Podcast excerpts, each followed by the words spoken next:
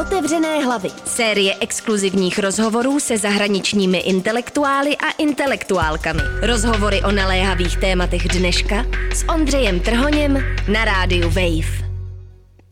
Jak nám může literární teorie pomoci s chápáním současného světa? Odpověď dává kulturní teoretička Sien Ngai, která se snaží odhalit, co má estetika společného s konzumní společností, dnešní kulturou a politikou.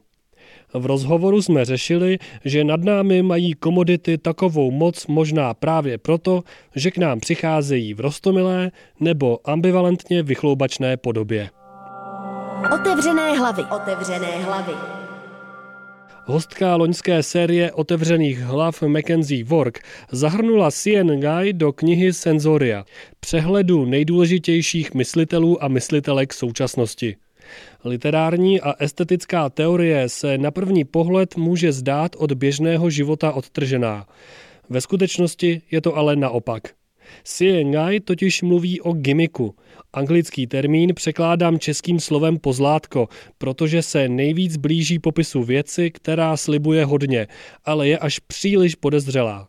Ngai tím upozorňuje na často nevědomé a automatické pochody, kterými se ve světě řídíme. Cool reklama, svůdný nový telefon, podezřelá, ale stále lákavá politická kampaň. Všechny tyhle věci jde analyzovat racionálně a filozoficky. A nebo se jako Naj, profesorka na University of Chicago, podívat, jak tyto pochody fungují na mnohem niternější úrovni. Cesta k lepšímu světu tak možná vede přes emoce. Otevřené hlavy. Otevřené hlavy. Vaše kniha Theory of the Gimmick, teorie pozlátka, vyšla v červnu roku 2010. Voláme si v září 2021. Zajímalo by mě, jestli se za tu dobu objevila nějaká pozlátka, která vaše myšlenky potvrdila, anebo vás donutila je přehodnotit.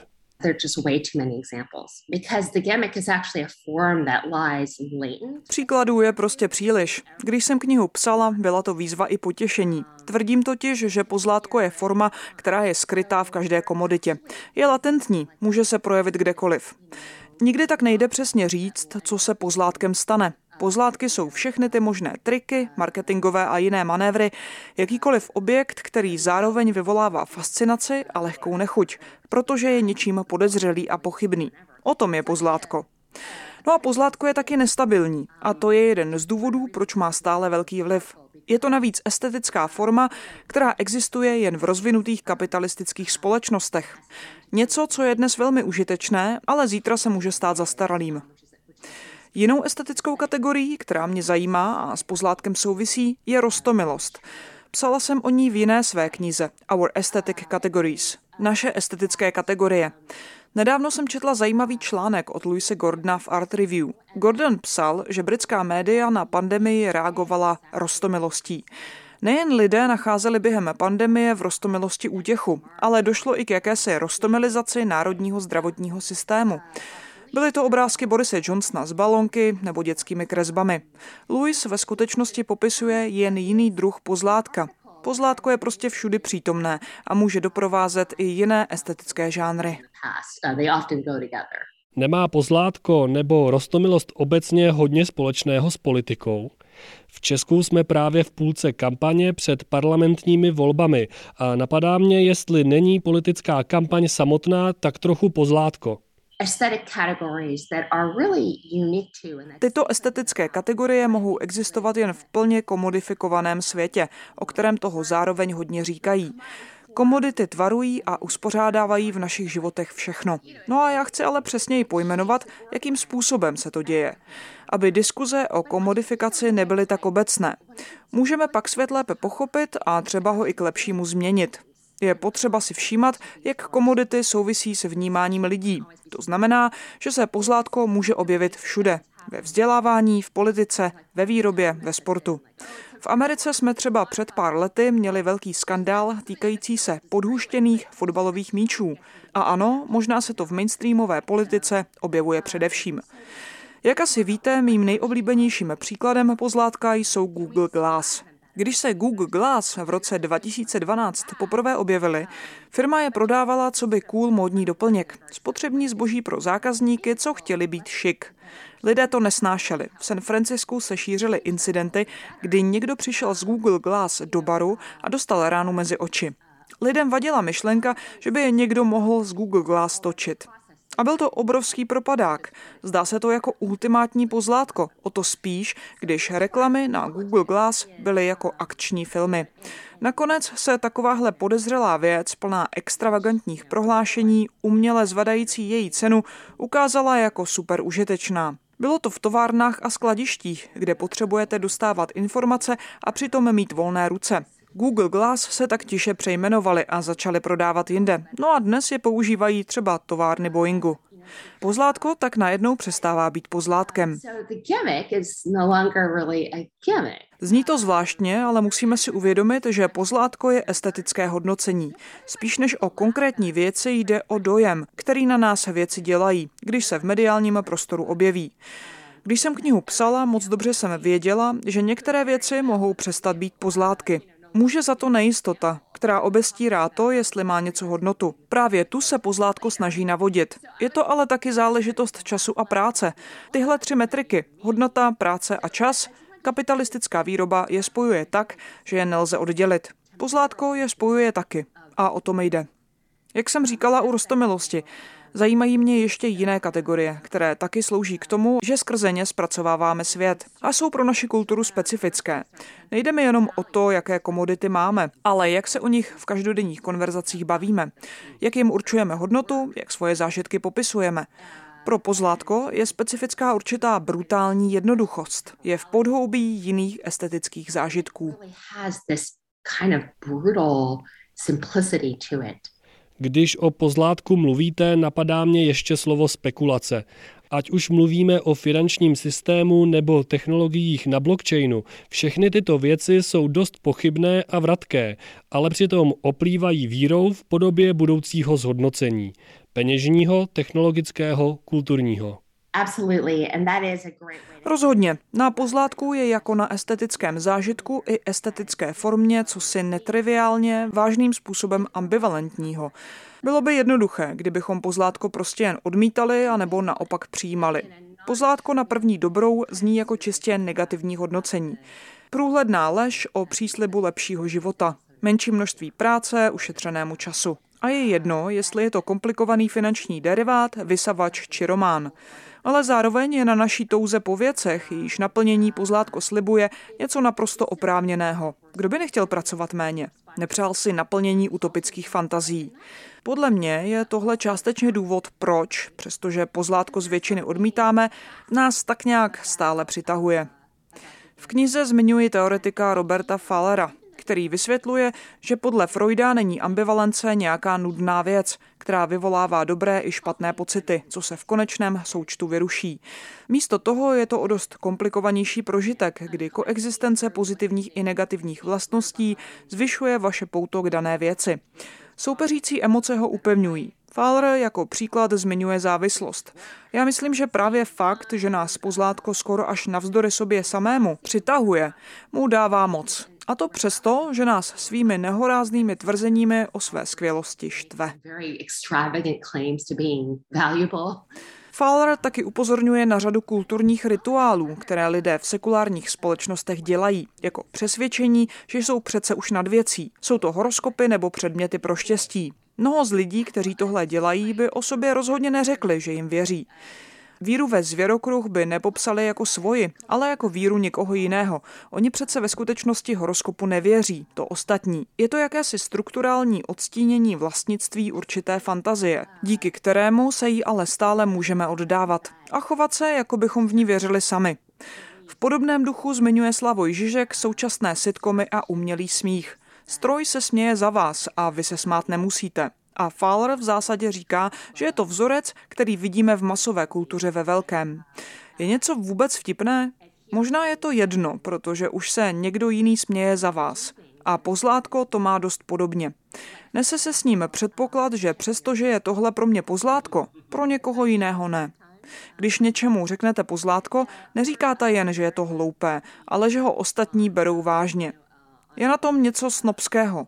Neustále své estetické hodnocení porovnáváte s ostatními. Takové to.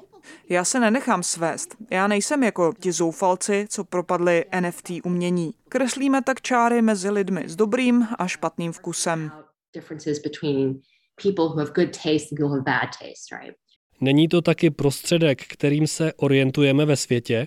Situujeme se ve společnosti a kultuře? Taky to jde tak vykládat, ale já se na to koukám trochu odlišně. Podle mě to sebou nese uznání, že přestože já možná skrze falešné sliby tuhle věc vidím, stejně je silnější než jednotlivec. Někdo jiný věří. Moje osobní reakce je nevýznamná. Proto mají astrologie anebo jiné pověry vliv, přestože jim dotyčný třeba tak úplně nevěří. Pozlátko nám dává lekci o své společenské podmíněnosti. Ve skutečnosti to už říkal Kant v kritice soudnosti, nebo sociolog a filozof Pierre Bourdieu. Estetické soudy a reakce jsou méně o věcech, které je vyvolávají, a víc o našem vztahu k ostatním lidem. Je to proces v základu našeho estetického vztahování. Podle Kanta to vysvětluje každodenní pochody, když činíme něco, co je špatně, ale stejně v tom pokračujeme. Náš sociální život nás podle Kanta předurčuje k tomu, abychom nějakou věc viděli nějakým způsobem, který je ale zároveň spontánní. Máme z ní pak pocity, automaticky věci hodnotíme. Vezměte si něco, co považujete za krásné. Když je něco krásné, máte z toho potěšení, které cítíte bezprostředně, bez jakýchkoliv rozumových konceptů. Um, Kant se ale ptá, proč máme tedy nutkání okamžitě o takové věci říct, že je krásná. Jakoby krásná byla objektivní. No a pak nás štve, když někomu krásná nepřipadá. Technicky to přijde samozřejmě krásné jenom nám, ale něco nás nutí, abychom náš hodnotový soud vyjadřovali agresivněji. A na základě toho se pak lidé často hádají. Přitom by stačilo říct o dost skromněji. Mně to připadá krásné. Přidat to vlastní zájmeno. Ale to nám nejde, i když víme, že koncept krásy není neměný. Stačí se podívat na historii malířství a jaká ženská těla byla v určitých kulturách považována za krásná. Podle Kanta to ukazuje, že naše estetické zkušenosti nakonec nejsou o hodnocené věci, ale o našem vztahu k ostatním lidem. A to se projevuje v tom, jakým jazykem o nich mluvíme.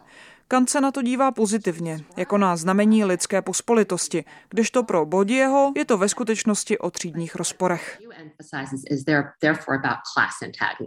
Říkám si, kde se prolíná naše estetické uvažování a mediální krajina. Dovolil bych si tvrdit, že sociální média, příběhy na Instagramu nebo Twitter něco s našimi estetickými úsudky dělají. Nejsou přece jen vytvořené tak trochu k tomu, aby nás ke sdílení našich názorů a estetických pocitů naváděli? platform capitalism or whatever you want to call it. Ať už tomu budeme říkat kapitalismus, platform, anebo jakkoliv jinak, určitě je to prostor, kde se naše estetické soudy ve velkém projevují. Nějak je určitě mění, ale nejsem si jistá, že mají sociální média a internetové platformy nutně větší moc v utváření kultury než jiné věci. Internet ale určitě všechno zrychluje a zveličuje. Jsou pozlátka na TikToku v něčem jiná? Nevím. Je ale zajímavé si povšimnout, že v angličtině se dřív slovo gimmick, česky pozlátko, používalo pro kouzelnický trik, nebo když vám nějaký pokoutný prodejce prodával léčivé tinktury. Vzpomínám si, jak nedávno Lil Nas X prodával tenisky z krví.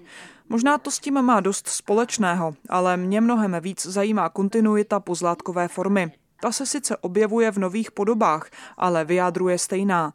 Dnes to může být třeba facebookový filtr na fotky. Sociální média jsou ale rozhodně místem, kde se pozlátka a estetické žánry obecně kultivují. A máte pravdu, měli bychom se na ně dívat i proto, abychom sledovali, jak se kultura mění. Zajímalo by mě, jak moc pozlátka a další estetické soudy, které popisujete, souvisí s naším životem v kapitalismu. Vezměte si třeba obrazy bohatství. Když koukám na fotky milionářů, je mi jasné, že šance, že zbohatnu, jsou vážně malé. Přesto ale nemohu přestat toužit. To je skvělý příklad. Když je podle nás něco pozlátkem, všichni logicky víme, že to není nějak úžasné, ale necítíme to. Je to rozpor mezi rozumem a pocity. A týká se to všech estetických kategorií. Ať už o něčem říkáme, že je to uhrančivé, krásné, hezké, rostomilé, zajímavé nebo pozlátko. Mě mimochodem mnohem víc zajímá jazyk, kterým lidé běžně mluví. Slovo uhrančivé jen tak v obchodě neuslyšíte, ale pozlátko ano. O uhrančivosti mluví jen lidé v akademickém nebo uměleckém světě a určitě má svoje místo. Hodí se k popisu síly, kterou kapitalismus má. Když vidíme vybydlené mrakodrapy, fotografie environmentální destrukce, je to silné, přemáhá nás to. Ale většina z nás v takovém často traumatizujícím režimu svět nevnímá. Musíme přece nějak žít dál. Uhrančivost se hodí, jestliže chceme pochopit fungování kapitalismu s jeho globálními nerovnostmi, krizemi, bohatstvím i chudobou zároveň. Když ale popisujeme každodenní život, mluvíme jinak.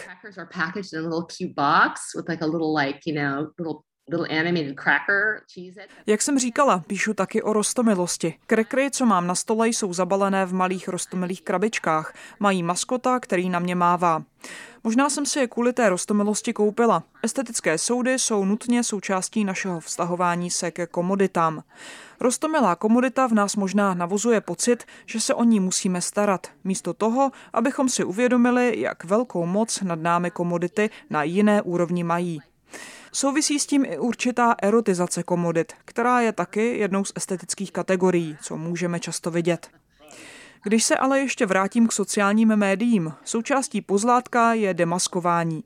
To, že vidíme, jak je pochybné. Na sítích, jako je TikTok, mu ale lidé jdou naproti. Nepředstírají, že se snaží o něco vysokého. Nejvirálnější je video, jehož tvůrce sám nebo sama o sobě ví, že je vlastně tak trochu pitomé. Lipsync videa a střeštěná taneční čísla se nesnaží být něco víc. Je to znamení toho, jak zajímavě velkou sílu má estetika, která sama sebe považuje za nízkou. Nepotřebujeme pak nové estetické formy, které by mohly soupeřit s těmi starými? Například glitch feminismus považuje v jeho případě digitální estetiku za důležité ideové bojiště.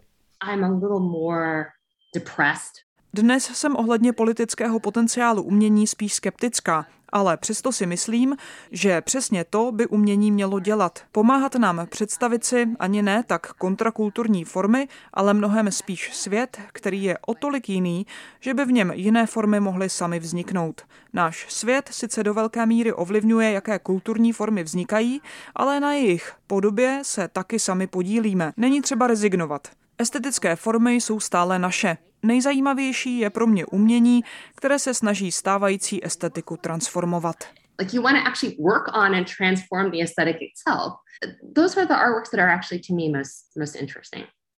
Slyšeli jste rozhovor s kulturní teoretičkou Sien Ngai. Příští týden se můžete těšit na rozhovor s básnířkou a držitelkou Pulitzerovy ceny Ann Boyer. Ondřej Trhoň, Radio Wave. Otevřené hlavy. Série exkluzivních rozhovorů se zahraničními intelektuály a intelektuálkami. Otevřené hlavy. Rozhovory o naléhavých tématech dneška. Další díly najdete na webu wave.cz lomeno otevřené hlavy, v mobilní aplikaci Můj rozhlas a v dalších podcastových aplikacích.